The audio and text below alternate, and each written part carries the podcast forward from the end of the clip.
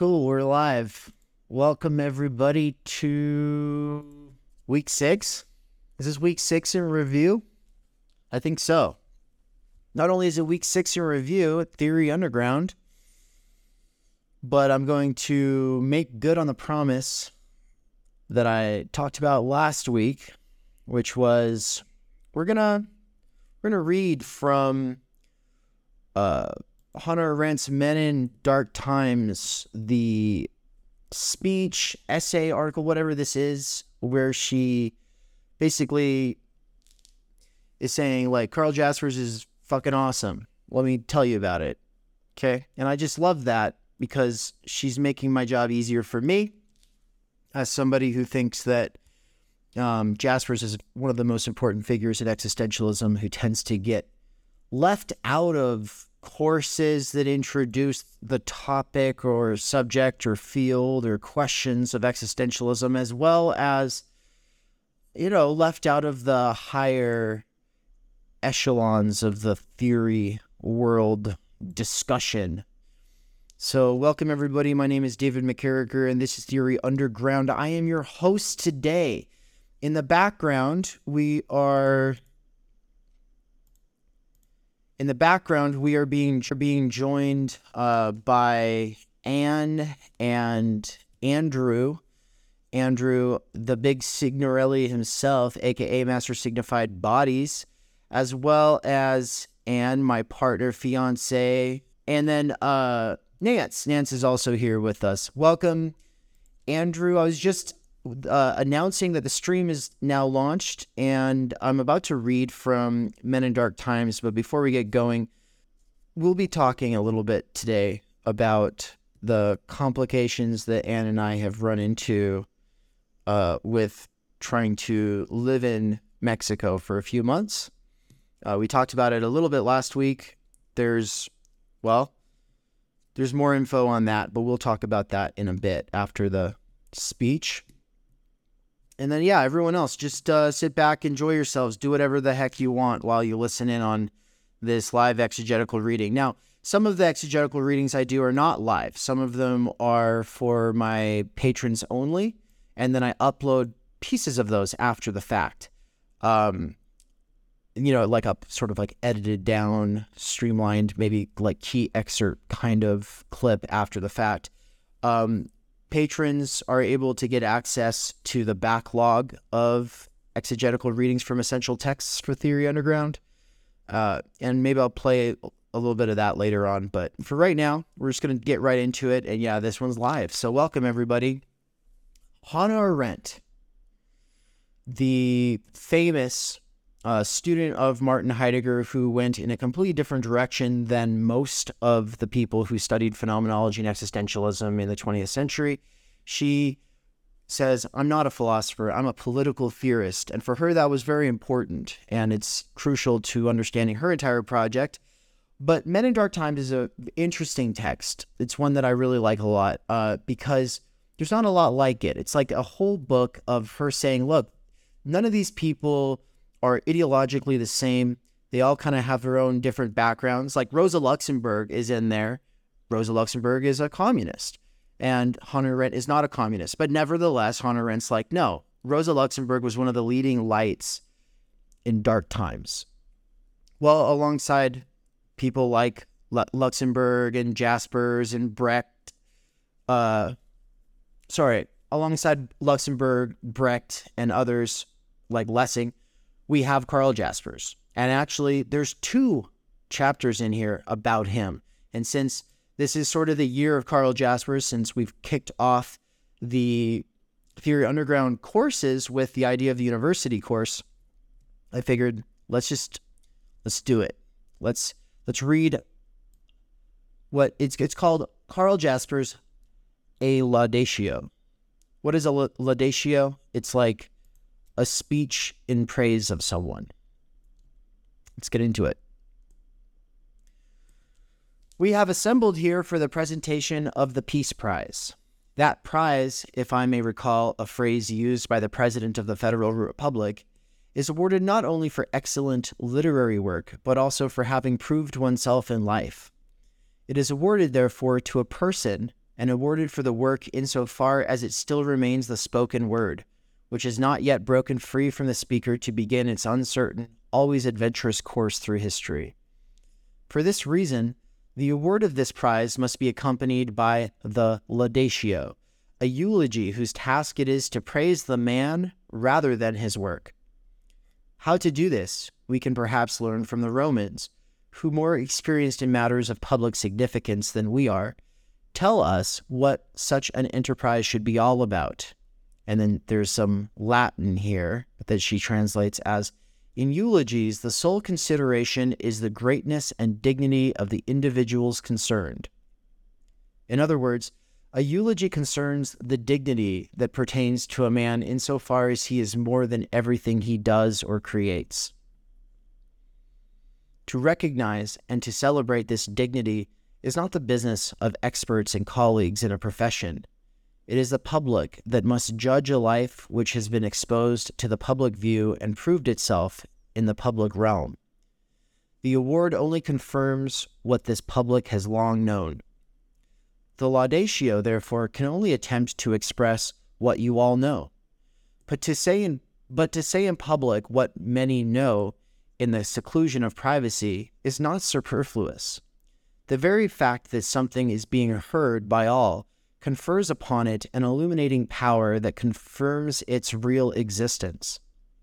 Still, I must confess that I have taken upon myself this venture into the public realm and its limelight with hesitation and timidity. I feel as I presume the great majority of you do. We are all modern people who move mistrustfully and awkwardly in public. Caught up in our modern prejudices, we think that only the objective work, separate from the person, belongs to the public, that the person behind it and his life are private matters, and that the feelings related to these subjective things stop being genuine I lost my spot. How did that just happen? Stop. Yeah, I'll just reread that sentence. Hey, Dave. Yeah. While you're pa- while you're pause for a second, Andrew made a comment that your mic is kind of staticky sounding. It's for it's the same for me too. Oh, that's really good to know. Thank you. Da da da da da testing testing testing. Is this any better? Is this any better? How's that? Talk a little bit more. All right, testing my microphone, talking, I'm talking. Is it still staticky, staticky? Yeah, it's a little staticky. It's not like that bad, just like like it's really not distracting or anything to the reading. Why is it doing? That that sounds really good. That sounds really good. That sounds really good to you? All right. Yes. Cool. All right, let's get back into it. So, Thank you, by the way, for uh, saying that. And yeah, anytime I'm not I'm not gonna have eyes on chat, so you just got to interject by voice if you want. It's no big deal if you interrupt me.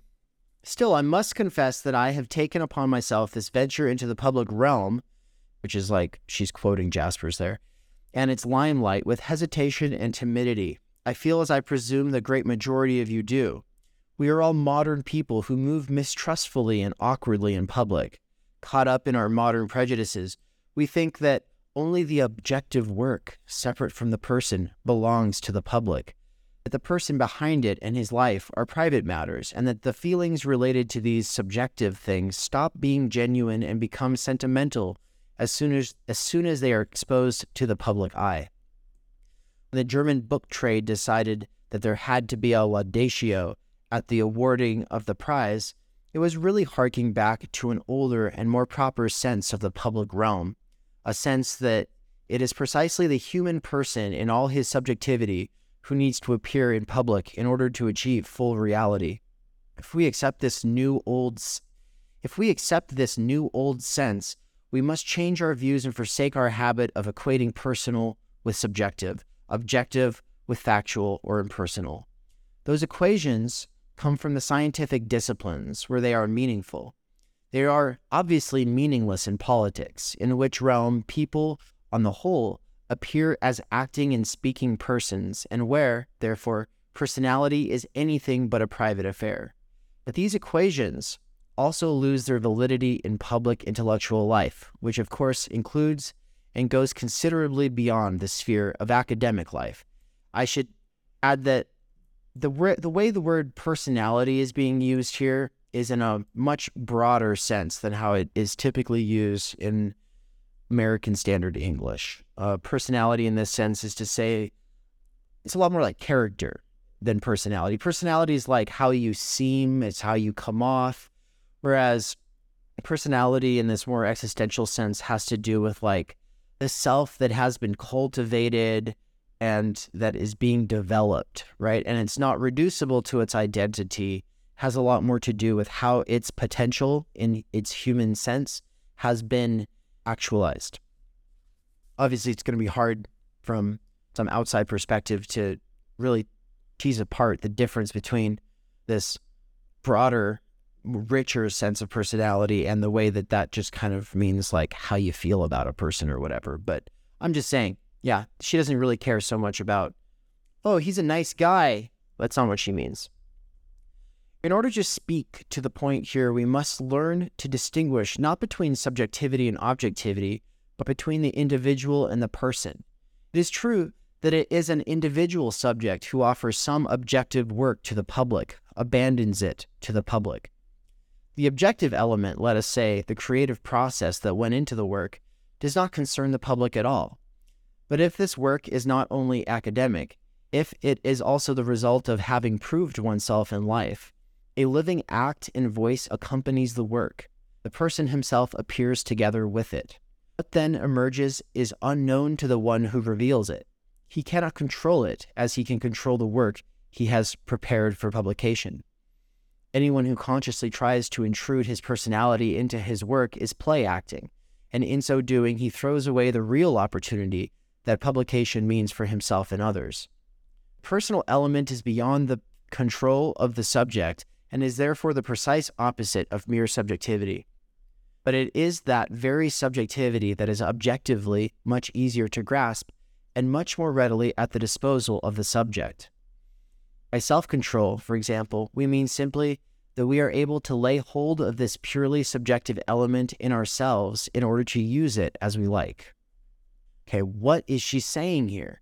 The personal element is beyond the control of the subject and is therefore the precise opposite of mere subjectivity, right? So, subjectively, you are able to write an essay and publish it for everyone to read, and you have a lot of control over what it is that they read because you're able to change the product before they see it in the public.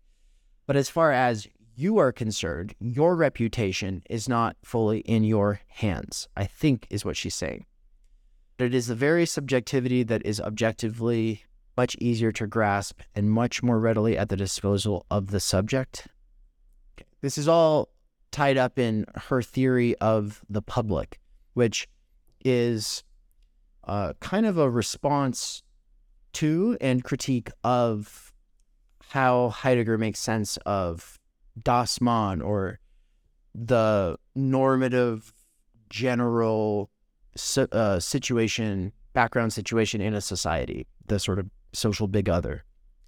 She uh, she wants to see it as not just something where things are flattened out and turned into simulations. She also wants to see how there's always like this potential for someone to actually say something that gets at truth in a way that has a real impact and uh, is able to change things you know, because it happens. It, it's it is possible. It is one of the virtual capacities of all political situations. Um, but of course, her book, The Human Condition, is a huge critique of of uh, most politics and basically saying the, the the chances of this really occurring are are rare. Personality is an entirely different matter. It is very hard to grasp and perhaps most closely resembles the Greek daemon, guardian spirit which accompanies every man throughout his life, but is always only looking over his shoulder, with the result that it is more easily recognized by everyone a man meets than by himself. This daemon, which has nothing demonic about it, this personal element in a man, can only appear where a public space exists. That is the deeper significance of the public realm, which extends far beyond what we ordinarily mean by political life. To the extent that this public space is also a spiritual realm, there is manifest in it what the Romans called humanitas. By that, they meant something that was the very height of humanness because it was valid without being objective.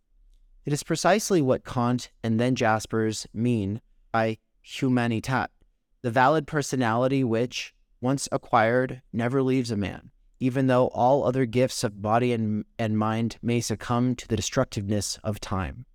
Humanitas is never acquired in solitude and never by giving one's work to the public. It can be achieved only by one who has thrown his life and his person into the venture into the public realm, in the course of which he risks revealing something which is not subjective, and which, for that very reason, he can he can neither recognize nor control. Thus, the venture into the public realm in which humanitas is acquired becomes a gift to mankind. When I suggest that the personal element which comes into the public realm with Jaspers is humanitas, I wish to imply that no one can help us as he can to overcome our distrust of this same public realm, to feel what honor and joy it is to praise one we love in the hearing of all. For Jaspers has never shared the general prejudice of cultivated people, the bright light of publicity makes all things flat and shallow, that only mediocrity shows up well in it, and that therefore the philosopher must keep his distance from it. You will recall Kant's opinion that the touchstone for determining whether the difficulty of a philosophical essay is genuine or mere vapors of cleverness may be found in its susceptibility to popularization. Jaspers, who in this respect, as indeed in every other, is the only successor Kant has ever had, has, like Kant, more than once left the academic sphere and its conceptual language to address the general reading public. Moreover, he has three times, once shortly before the Nazis came to power in his Man in the Modern Age, 1933, and immediately after the downfall of the Third Reich, the in his book The Question of German Guilt, and now in The Atom Bomb and the Future of Man, intervened directly, intervened directly in public in political questions of the day. Okay, so that's a long sentence with like this huge parenthetical where she lists out these three books, but she's saying that he's made three decisive ventures into the public to talk about political questions of the day, which is very much like not the thing that your average philosophy professor does. And she's saying most philosophy professors have this sort of bias or sort of cynical hatred of the public. They don't believe that anything good can come of speaking in the public. And she admires the fact that Jaspers, as a philosophy professor and psychiatrist and literary critic, he has PhDs in all three, I think, makes a break from this cynical tradition and says, No, I'm going to speak on the situation and intervene in a way that can be communicated to any reading adult. Jaspers' affirmation of the public realm is unique because it comes from a philosopher and because it springs from the fundamental conviction underlying his whole activity as a philosopher that both philosophy and politics concern everyone. This is what they have in common. This is the reason they belong in the public realm where the human person and his ability to prove himself are what counts. The philosopher, in contrast to the scientist, resembles the statesman in that he must answer for his opinions, that he is held responsible. The statesman, in fact, is in the relatively fortunate position of being responsible only to his own nation, whereas Jaspers, at least in all his writings after 1933, has always written as if to answer for himself before all of mankind. It's that internationalist spirit that he is cultivating. It's this internationalist big other that he is assuming in his audience. Maybe, maybe I shouldn't bring in big other. Maybe that just complicates it, but he's assuming an audience that is internationalist, at least in spirit. For him, responsibility is not a burden and it has nothing whatsoever to do with moral imperatives.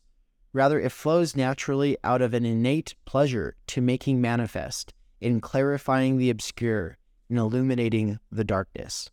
His affirmation of the public realm is in the final analysis only the result of his loving light and clarity. He has loved light so long that it has marked his whole personality. In the works of a great writer, we can almost always find a consistent metaphor peculiar to him alone in which his whole work seems to come to a focus.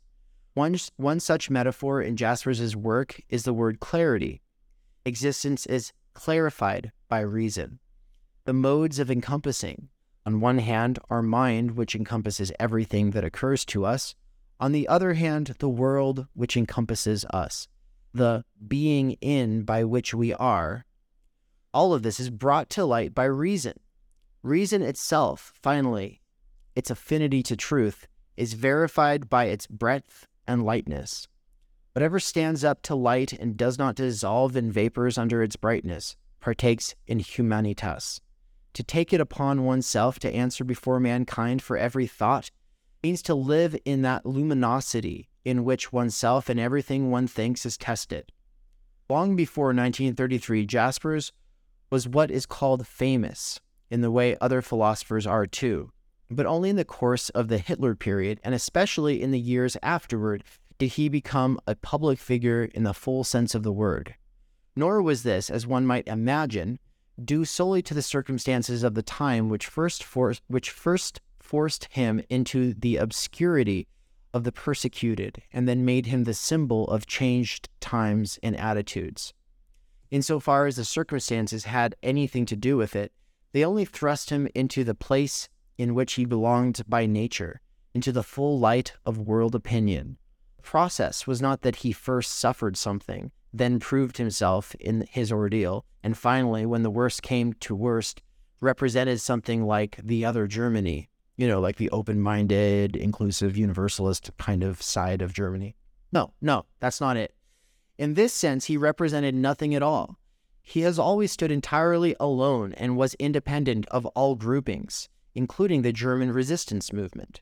The magnificence of this position, which is sustained solely by the weight of the person, is precisely that without representing anything but his own existence, he could provide assurance that even in the darkness of total domination, in which whatever goodness there may still remain becomes absolutely invisible and therefore ineffective, even then reason can be annihilated only if all reasonable men are actually, literally slaughtered.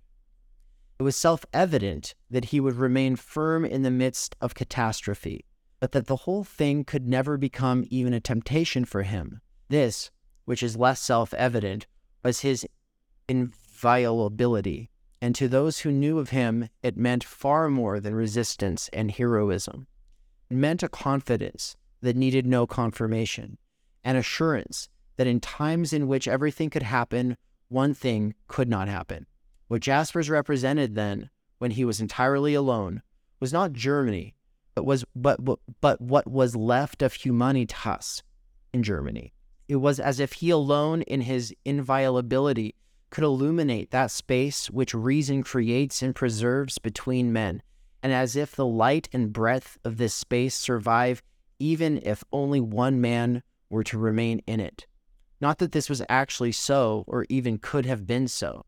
Jaspers has often said, and she quotes, the individual by himself cannot be reasonable.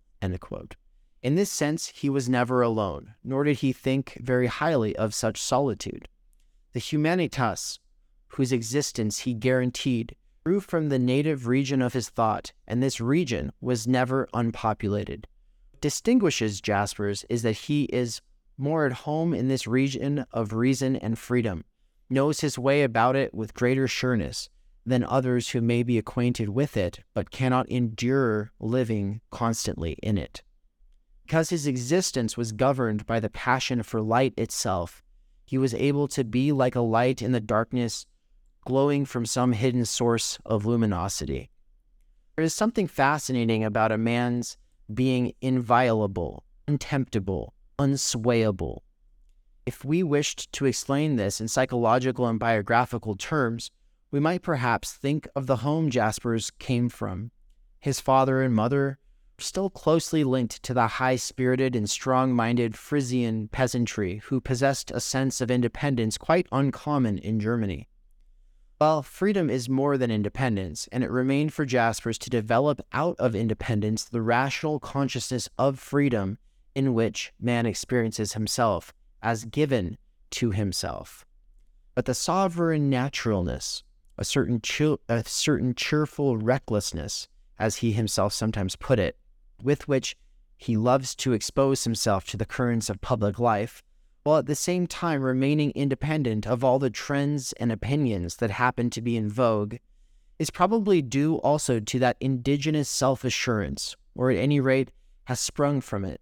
He need only dream himself, as it were, back into his personal origins and then out again into the breadth of humanity to convince himself, even in isolation, he does not represent a private opinion, but a different, still hidden public view, a footpath, as Kant put it, which someday no doubt will widen out into a great highway.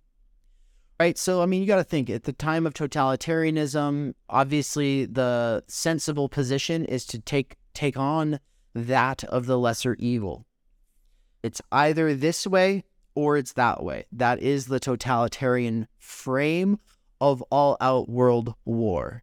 You have to take the side of the lesser evil. If you do not, you are the worse evil. You're a representative of the worse evil. She's saying that Kant uses this idea of creating a footpath for humanity, and you might be alone in doing it, but if you keep in mind, could others walk this? Is this a path that could become a third option?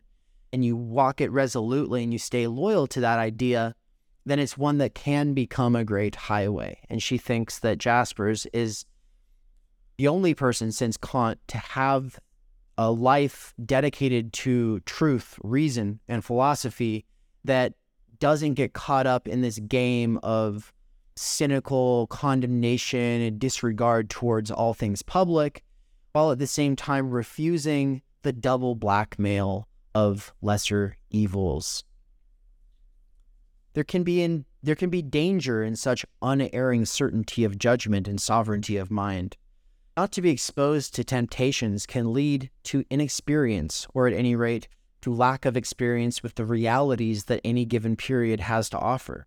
And truly, what could be further from the experiences of our time than the high spirited independence in which Jaspers has always been at home, the cheerful unconcern for what people say and think? This spirit is not even in rebellion against the conventions, because the conventions are always recognized as such, never taken seriously as standards of conduct. What could be further removed from our soup soupcon? I mean, I don't know what the f- some Latin, I think. And she in parentheses says Nathalie Sarraute. That doesn't help. So what could be for- further removed from our something than the confidence which deeply underlies this independence, the secret trust in man and the humanitas of the human race. All right, I'll do it. I'll pull up a definition of this uh, air de soupcon or whatever and see what we can find. Okay, according to Merriam Webster, soup offered by a restaurant. it's a soup a soup offered by a restaurant on a particular day. okay, well, this doesn't help us at all because I already thought it sounded like soup can. All right, whatever. Arendt, you fucked us over on that one. What's with academics always talking about, even even she, talking about talking to the public assumes an audience of people who know Latin. Come on. And since we are already examining subjective psychological matters, Jaspers was 50 years old when Hitler came to power. At this age, the overwhelming majority of people have long since ceased to add to their experiences, and intellectuals in particular have usually become so hardened in their opinions that in all real events they can only perceive corroboration of these opinions. Jaspers reacted to the decisive events of these times, which he had no reason, which he had no more foreseen than anyone else and for which he was possibly even less prepared than many other persons, neither by retreating into his own philosophy, nor by negating the world, nor by falling into melancholy. After 1933, that is, after the completion of his three part philosophy, and again after 1945, after completion of his book On Truth, he embarked on what we might call new eras of productivity. Unfortunately, this phrase suggests the renewal of vitality that sometimes occur in men of great talent. But what is so magnificent about Jaspers is that he renews himself because he remains unchanged, as linked with the world as ever and following current events with unchanging keenness and capacity for concern. The great philosophers, just as much as the atom bomb, these are both book titles, lies wholly within the sphere of our most recent experience. This comp, this contemporaneity, or rather, this living in the present, continuing into so advanced an age. Ah, fuck. See, I messed up my scroll. Yeah, so these two books, The Great Philosophers and The Atom Bomb, um, lie wholly within the sphere of our most recent experience.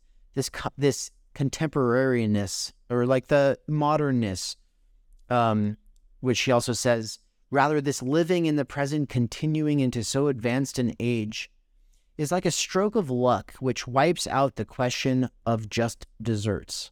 You must think, wait, of just deserts? Question of just deserts? The contemporaneity, or rather, this living in present, in the present, continuing into so advanced an age, is like a stroke of luck which wipes out the question of just deserts. It's not deserts like, you know, sweets. That's like deserts like is is she saying like deserts of is that like saying a desert of the real, but she means more like a desert of justice, like a place where there is no justice or what? Anyone else have any ideas? Feel free to chime in or comment later. Anyway, I'll keep going. It was thanks to this same good fortune that Jaspers could be isolated in the course of his life, but could not be driven into solitude. That good fortune is based on a marriage in which a woman who is his peer has stood at his side ever since his youth. If two people do not succumb to the illusion that the ties binding them have made them one, they can create a world anew between them. Certainly for Jaspers, this marriage has never been merely a private thing. It has proved that two people of different origins, Jaspers' wife is Jewish, could create between them a world of their own. And from this world in miniature, he has learned, as from a model, what is essential for the whole realm of human affairs. Within this small world, he unfolded and practiced his incomparable faculty for dialogue, splendid precision of his way of listening, the constant readiness to give a candid account of himself, the patience to linger over a matter under discussion, and above all, the ability to lure what is otherwise passed over in silence into the area of discourse, to make it worth talking about. Thus, in speaking and listening, he succeeds in changing, widening, sharpening, or as he himself would beautifully put it, in illuminating. In this space, forever illuminated anew by his speaking and listening thoughtfulness, Jaspers is at home. This is the home of his mind because it is a space in the literal sense of the word, just as the ways of thinking taught by his philosophy are ways in the, wor- in the word's original meaning, paths that open up a piece of otherwise unexplored ground. Jaspers's thought is spatial because it forever remains in reference to the world and the people in it, not because it is bound to any existing space. In fact, the opposite is the case, because his deepest aim is to create a space in which the humanitas of man can appear pure and luminous. Thought of this sort, thought of this sort, always related closely to the thoughts of others, is bound to be political even when it deals with things that are not in the least political. For it always confirms that Kantian enlarged mentality, which is the political mentality par excellence. In order to explore the space of humanitas, which had become his home, Jaspers needed the great philosophers, and he has splendidly repaid them for their help, so to speak, by establishing with them a realm of the spirit in which they once more appear as speaking persons, speaking from the realm of the shades, who, because they have escaped from temporal limitations can become everlasting companions in the things of the mind. I wish I could give you some conception of the freedom, the independence of thought that was, that was required to establish this realm of the spirit. For it was essential above all to abandon the chronological order hallowed by tradition, in which there appeared to be a succession, a consistent sequence, with one philosopher handing the truth on to the next. Granted, this tradition had lost the validity of its contents for us some time ago, but the temporal pattern of handing down, of following upon the other, nevertheless seemed to us so compelling that without its Ariadne's thread, we felt as if we were straying helplessly about in the past, utterly unable to orient ourselves. In this predicament, with the whole relationship of modern man to his past at stake, Jaspers converted the, the succession in time into a spatial juxtaposition, so that nearness and distance depend no longer on the centuries which separate us from a philosopher, but exclusively on the freely chosen point from which we enter this realm of the spirit, which will endure and expand as long as there are men on earth. So I think it goes without saying for a lot of us that spirit is not being meant in a wooey way here, that this has its sense in that German word that Geist, which is also the uh, word for spirit that can be used for mind, but which really doesn't have anything to do with the American sense of spirit or the American sense of mind, except for in so far as the American sense of these things is a sort of demune watered down uh, derivative uh, thing that presupposes what philosophers are dealing with. Okay.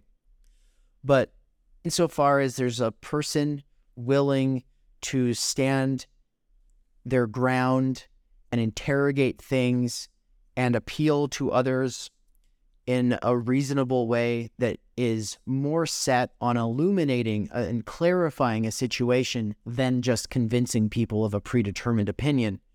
Insofar as that exists, this human thing still exists, she's saying. And she's saying that there's like this space, this dimension that one enters, where it's not like the philosophers we should take most seriously are the ones that are closest to us in temporality a chronological way. She's talking about how everybody felt the need to study philosophy chronologically. And it was basically like a history of mistakes where, you know, this person comes along and says, I've solved all the problems that everyone else failed to see. And then the next person comes along and says, Oh, but actually, you missed all of these things and you're wrong too. And then, so we have to read history this way. No.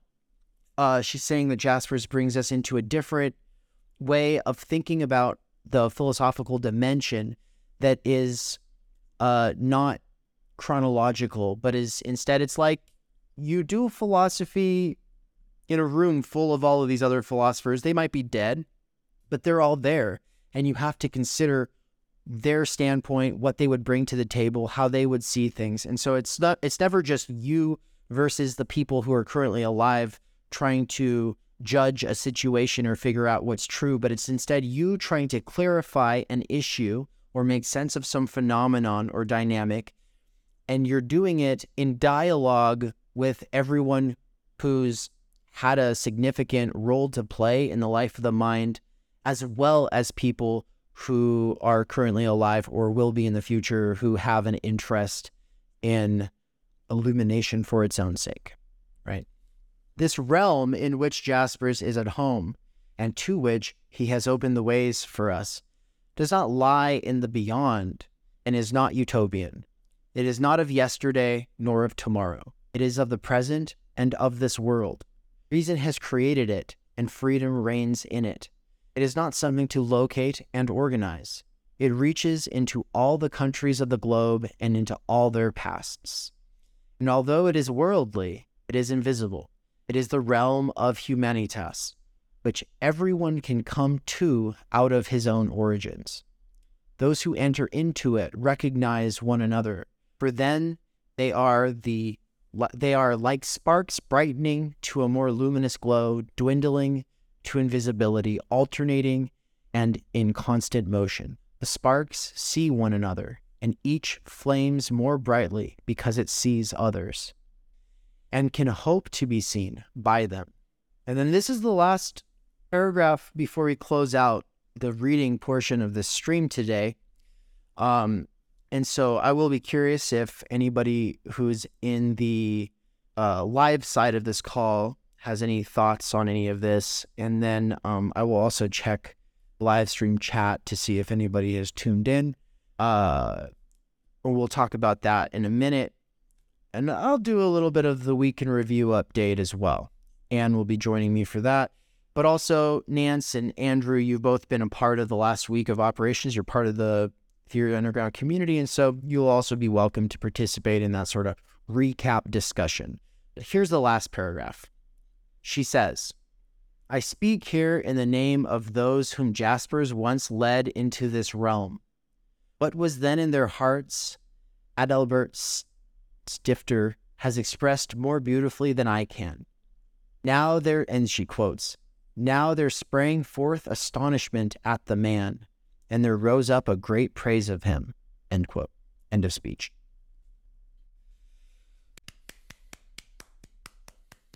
Good job, Arendt.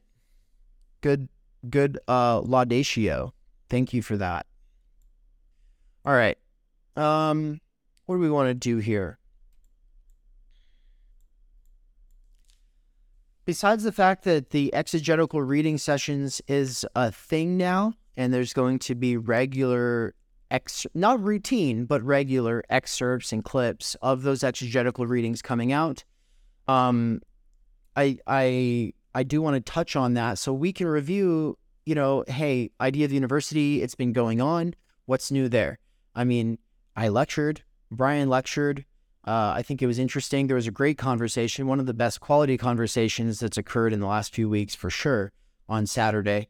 And that is available to anyone who takes the Idea of the University course, which is a course. Uh, I mean, this this this course is really just Karl Jaspers' book, The Idea of the University, and us all applying it to our own experiences in the university, outside of the university, doing, you know, a bringing in critique of education, uh, critical pedagogy, etc. And so it's been a it's been a good time. But there was also this week the second lectures on the PMC consciousness and ideology course, which was that was a good time. That was a that was a good lecture. Um, Elton was lecturing on the first sort of theoretical treatise or the first part of the theoretical treatise written by uh, Barbara and John Ehrenreich, uh, which I did an exegetical reading of a couple weeks ago. And then I gave a lecture on the managerial revolution by James Burnham. And so I think that that was really important thing. And I'm, I think that in order to have a basis in the discourse going forward, you will want to tune into that. I think it's very important. Uh, the exegetical readings are almost always going to happen on Tuesday mornings, and then the other dates and times are going to be a little bit more up in the air and dependent on my availability, my availability in the week, any patrons who are wanting to join and their availability in the week, etc. So I just have to say that uh, this first this week though is an exception, and we're not going to be able to uh, do it on Tuesday morning. And and I don't know if you're there right now, but this would be a good time to tune in by voice because uh, we did talk a little bit last week about what was going on with the complications in Mexico. Yeah, I am here. Um, yeah, I mean, basically, like to summarize what had happened, we showed up to Mexico. We told them, "Oh, we're going to be here for five months," and then the border officer decided, for whatever reason in her heart, that she only wanted us to have 20 days to be here. Now, people have said, oh, you can just stay. Like, no one's going to check. No one cares. There have been other people who are like, oh, you should probably get that taken care of because if they, like, if the border or if the immigration, like, officers out and about ask for your papers and you don't have them and it says you're only supposed to be here for 20 days, you could go to jail. So we're like, oh, geez, a lot of like conflicting messages. And at the end of the day, we just want to be here. totally legally. And so we went to the immigration office and sat there for two hours, just like waiting. You know, I was all ready to explain the situation, and people had told us, oh, they're gonna help you. They'll be able to help you. You'll get it all taken care of. Don't worry, relax. Everything will be fine. And we go, we wait there for like two and a half hours. And then we talk to them for three minutes and they go, mm, sorry, we can't help you. You were only given 20 days. Like, basically, they were like, you can go talk to the people at the airport. They might know, but like, you were really only given 20 days to be here. And so we decided, okay, well, we can either risk being out and about, like risk traveling around with like and potentially being caught, which everyone says, let's just bribe them. But I don't know. We could go to jail. It's you know, we're pretty white, pale people. We stayed out pretty easily here. And so we decided the advice of another American who's living here who had to do the same thing one time. We bought like 100 $50 round trip tickets to fly to Tijuana tomorrow morning at 6 a.m. Um, because there is a border bridge from Tijuana to the United States.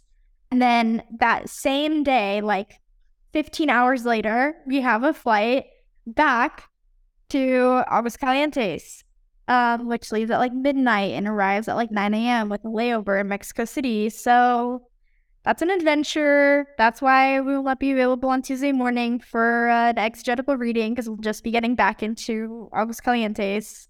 Probably tired. Probably gonna go take a nap. Um, yeah, we don't know why this happened.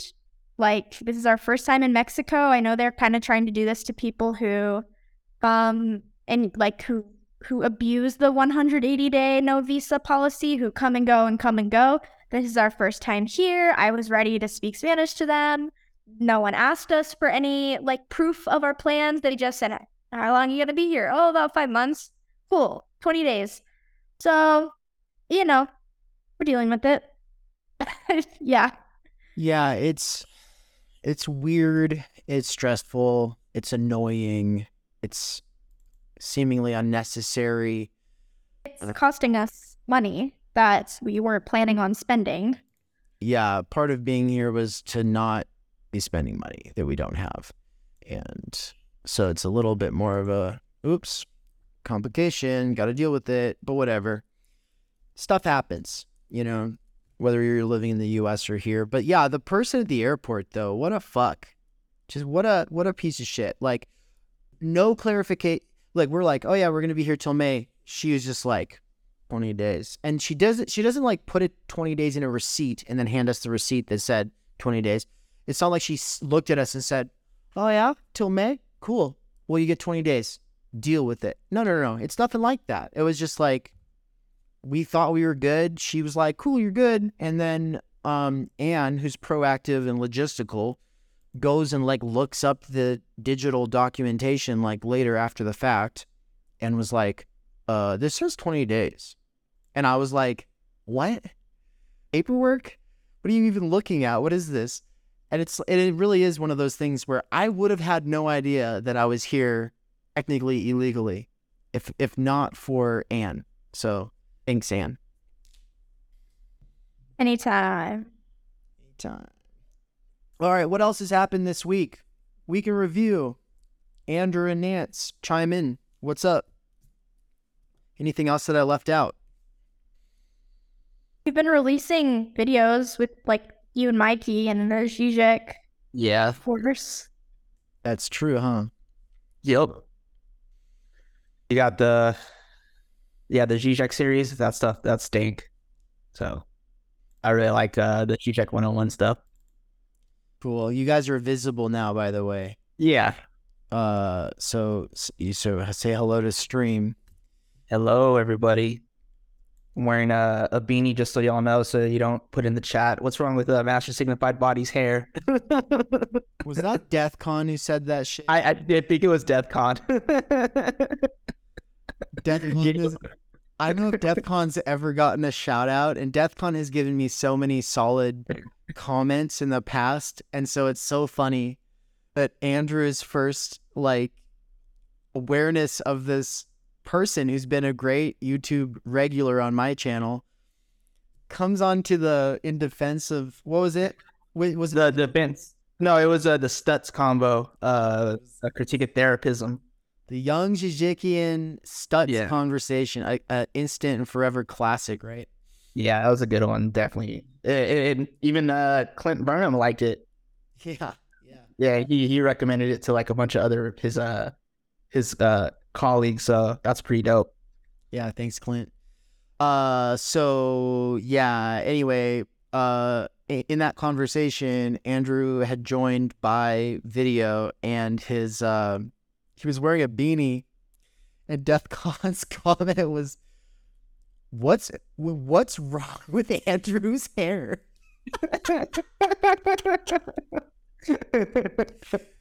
Uh, so it's become a bit of a joke. We always give Andrew shit now for when he's, whenever he's wearing a beanie. We're always like, "What's wrong with your hair, dude?"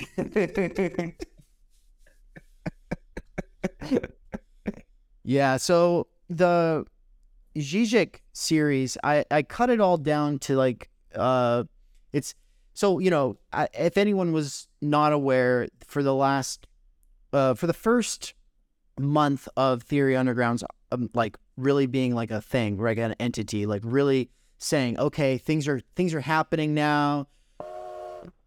All aboard. Like, uh, I started putting out daily videos of Intro to Lacan, and those came out every day of January until the entire, the entirety of like eight hours of Introduction to Lacan was all up in the intro playlist, and then I've been doing the exact same thing with Intro to Zizek and his theory of ideology, which has been it's been cool. It's been I don't know, they're getting like a on average between 100 and 300 views.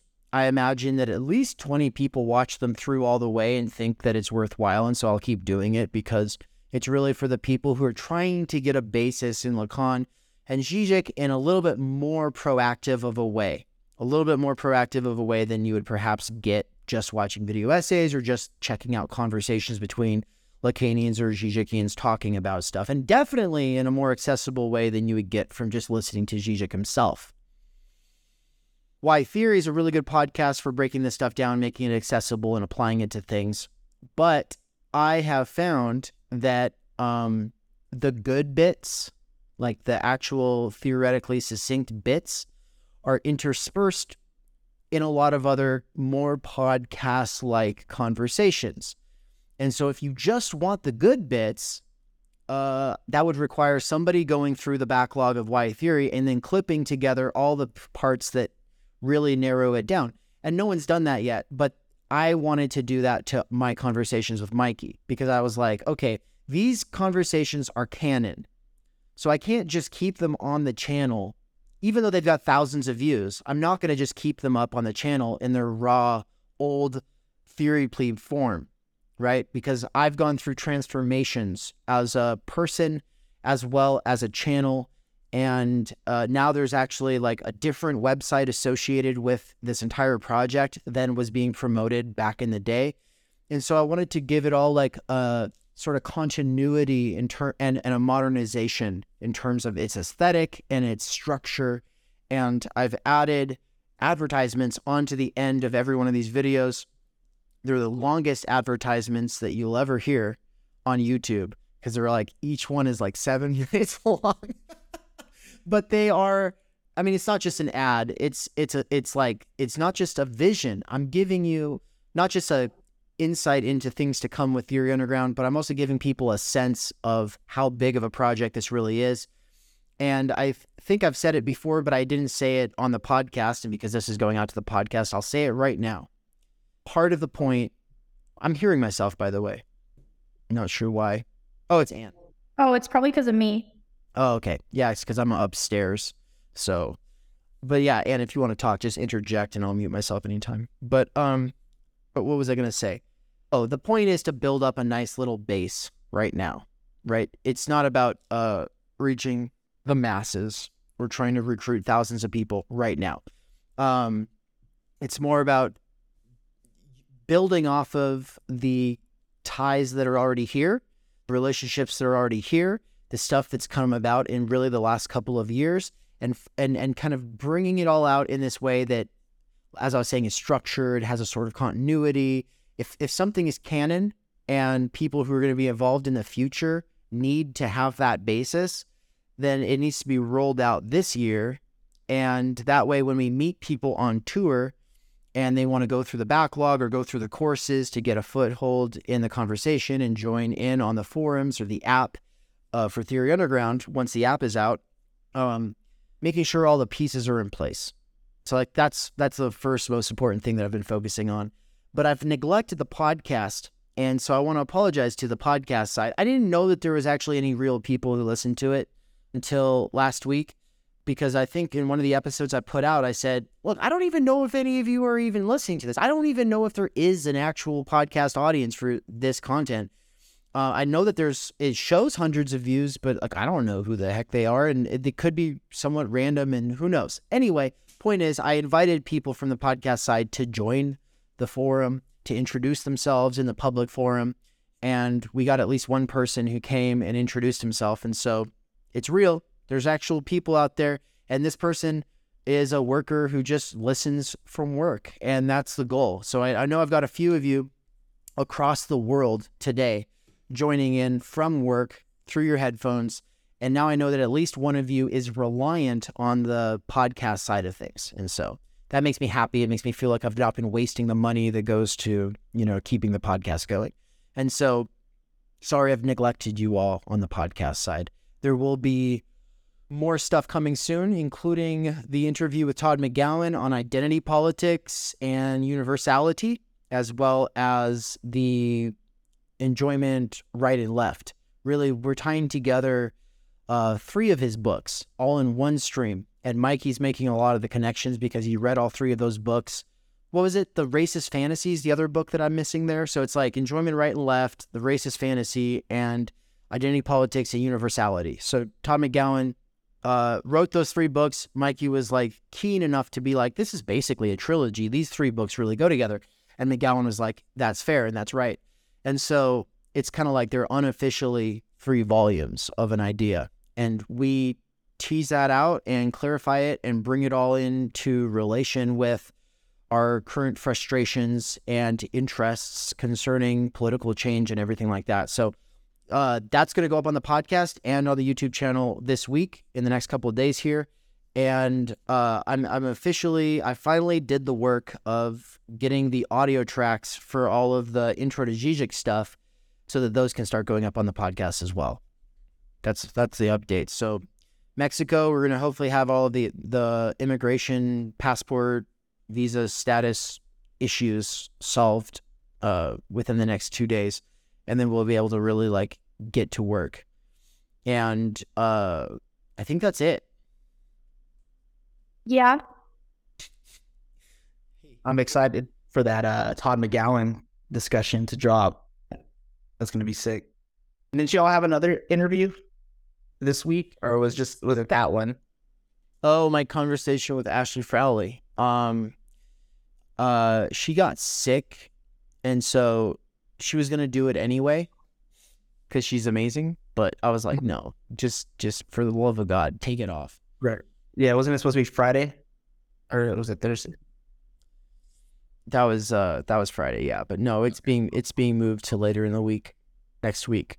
So um that's actually one of the exegetical readings that we'll be doing though, is in preparation for when I interview Ashley Frawley with Anne. And so uh, the exegetical reading will be from Christopher Lasch's Haven in a Heartless World, which is a Nice.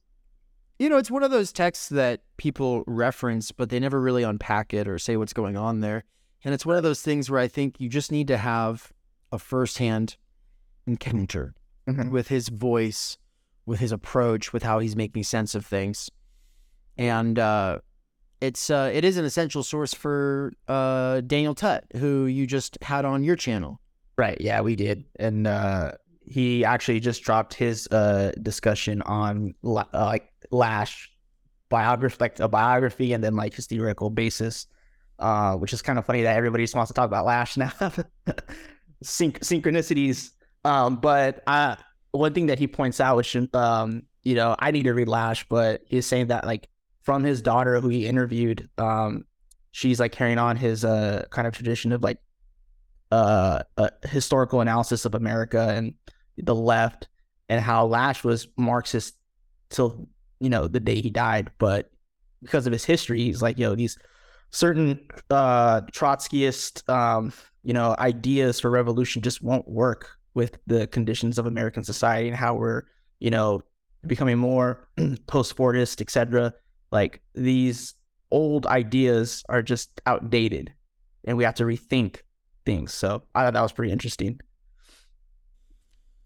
Yeah, there's there's there's people who are like the left is dead and needs to be brought back, or people who are like the left is totally fucked and we have to find a way of salvaging it. And then there's people, or there's people who are like, because of those things, we're against the left, or the left, you know, it, yeah, it just doesn't exist. So like, there's these kind of there's these different positions on that, and then there's uh,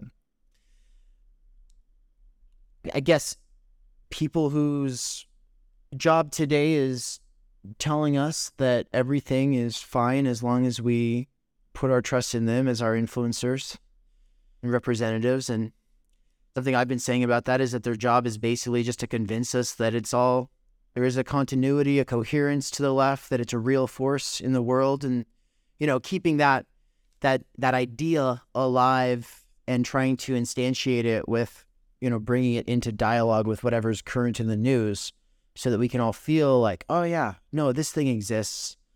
That's kind of the positions of different different uh people on left tube, red tube, theory tube, and know McGowan is a he's not a post leftist, but he if you read his enjoyment right and left, by definition, he doesn't think that the left is left right now. He thinks that the left is right. He thinks that the left is fully caught up in a rightist form of enjoyment.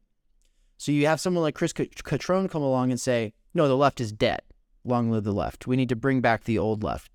Then you have someone like McGowan come along. He's not really convinced on the old left, but he's also like, no, uh, the left needs to do something because currently it is it, it's fully caught up in this rightist form of enjoyment, you know. And so, yeah, I don't know. There's something interesting there. I think that's actually really cool that you said that though, because uh, like even when you look at something like Chris Cutrone that says we need to bring the old left back, that is like blatantly nostalgic, and that is a form of like Marxist conservatism, which doesn't see the sort of conditions of possibility for revolution, whatever that may look like, and that's why we have to think, and that's why Zizek hate the guy or love the guy, or maybe you just don't see his like Hegelian project as, you know, um, full of like utility for Marxism, anarchism, or just the left in general. Um, the reversal of uh, Marxist theses on Feuerbach is important. That's mm-hmm. why you mm-hmm. know there's a lot of just act, act, and never having like theoretical grounds. Right? We have to think more. We have to interpret the world, not just change it, because we keep trying to change it and that's where we keep messing up. And McGowan's saying that the left is becoming more right in their enjoyment, and so you can kind of see the sort of dialectical split between two. It's like they're pretty much the same, you know, person.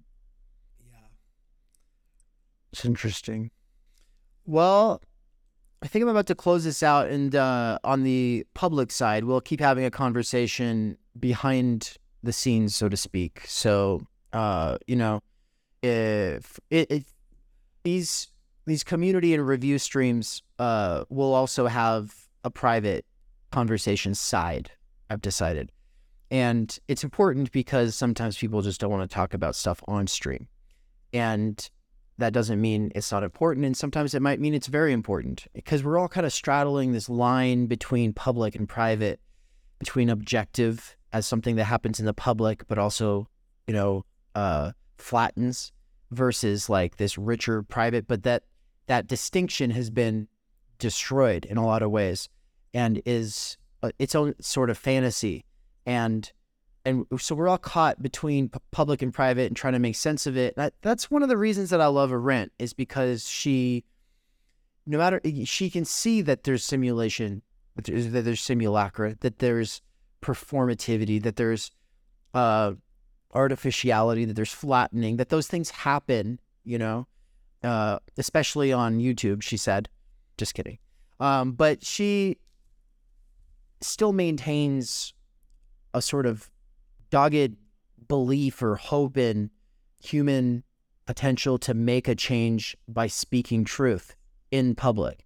She said, even in that piece that we just read, she said that, she said, you know, it's weird with a laudatio because, like, you can't give a laudatio if the person wasn't already great and if they haven't already been recognized as great. And so, you know, she's not coming out to tell people something that they don't know. She's telling something, so she's telling everybody something that they already know about how great this person was. But she says that doesn't make it any less important. In fact, it can be the most important thing ever because if everybody knows something in private, but nobody has really articulated it very well in public, then in a sort of sense, it hasn't been validated. In a sort, in a sort of sense, it's like, oh, we all know this, but we know it privately, and it hasn't been recognized, acknowledged, or heard, seen, understood publicly. And so, you know, I love that. But before I close out, I'll just say uh, the app complications have been many. Uh, the biggest one being that whenever technical support responded to my ticket, I wasn't getting an email until three days after the fact. And then they would send me an email that said, Hey, you had never responded to our response. And I was like, well, why aren't you giving me an email in the first place? I'm only getting an email after I don't respond. What's going on here? Actually email me. And so there was that problem, and I've, I think I got that worked out. But I've got three support tickets open, and and working through um, getting these this app up and going. I said like two weeks ago in private to a couple of people, yeah, we could have it within 48 hours. Uh, it was technically possible, but it would have required none of the bugs occurring that are just like common technical support kind of bugs that you just got to work through. And so, anyway, there is an app.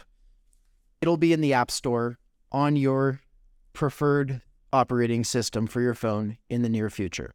And uh, lastly, Mikey and I were invited on to the Zizek and So On podcast. So stay tuned for that. There will be two episodes on the Zizek and So On podcast. Uh, I think one of them might be behind a patron wall. I'm not sure. But it was a great honor, privilege, and enjoyable time being on with Michael from Zizek and so on. It's a really big podcast. It's a really big deal.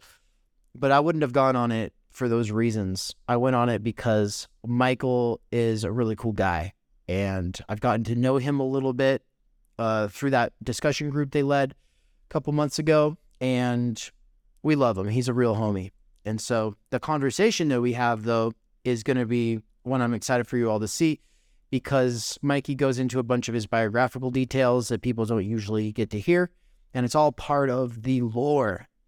So we thought if that's going to be somewhere on the internet, it should be on that episode.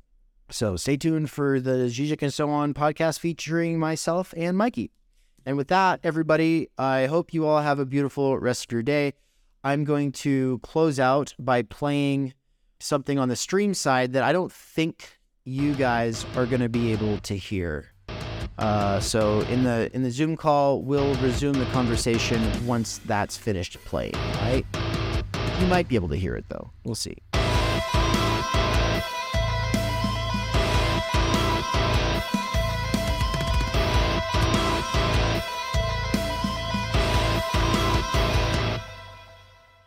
Attempt to bring in new people to the world of philosophy and theory while building on relationships already established, we are doing a countrywide tour of the United States this fall. What's up, guys? It's Anna Are we coming to a city or a town near you? Do you think there is a venue or audience in your local region that would be interested in a lecture or facilitated discussion about existentialism, critiques of therapism, PMC ideology, self help, introduction to philosophy, or the time energy critique of any of those things? This speaking and discussion facilitation tour will include the Pacific Northwest in mid August, the Kansas City, Missouri area late August or early September, Philadelphia at the beginning of October. And really, we're going to be all over the area there, hopefully. So get in contact with us if you think that we should come visit your state. Phoenix, Arizona, mid October. In SoCal, especially San Diego, late October. I say especially San Diego because we already have our guide for the San Diego region. What's the difference between a host, a guide, and a volunteer, you ask? Well, thanks for asking, actually. The volunteer role is for people who want to put up posters or in other ways promote the events that will be occurring in their town or city. Whereas the host might have a guest bedroom, guest house, or a place that we can park our van so we can sleep in our van. We need to know if you would have like bathroom facilities or anything like that. And so the form on the website is where you can tell us what you have to offer. Guiding, on the other hand, though, people who love to guide take a lot of pride in their local knowledge. A good example of that would be Michael Downs when I visited him in Raytown, Missouri, and he took me into Kansas City and we had barbecue and he took me to the mall and to all these other landmark places from his life growing up there. Um, but a more recent example would be my friend Michael in Poland, who took us around Katowice, Poland, and basically gives a historical and sociological analysis of everything, and it was amazing. It was, it was one of the coolest things we've ever experienced. And it made us realize some people just want to provide the space and privacy, whereas other people want to take you out and show you around. And so, if you're interested in being a volunteer, host, or guide, we have a special form for that. So, please fill out your information and uh, get in contact with us as soon as possible so we can fit you into the schedule.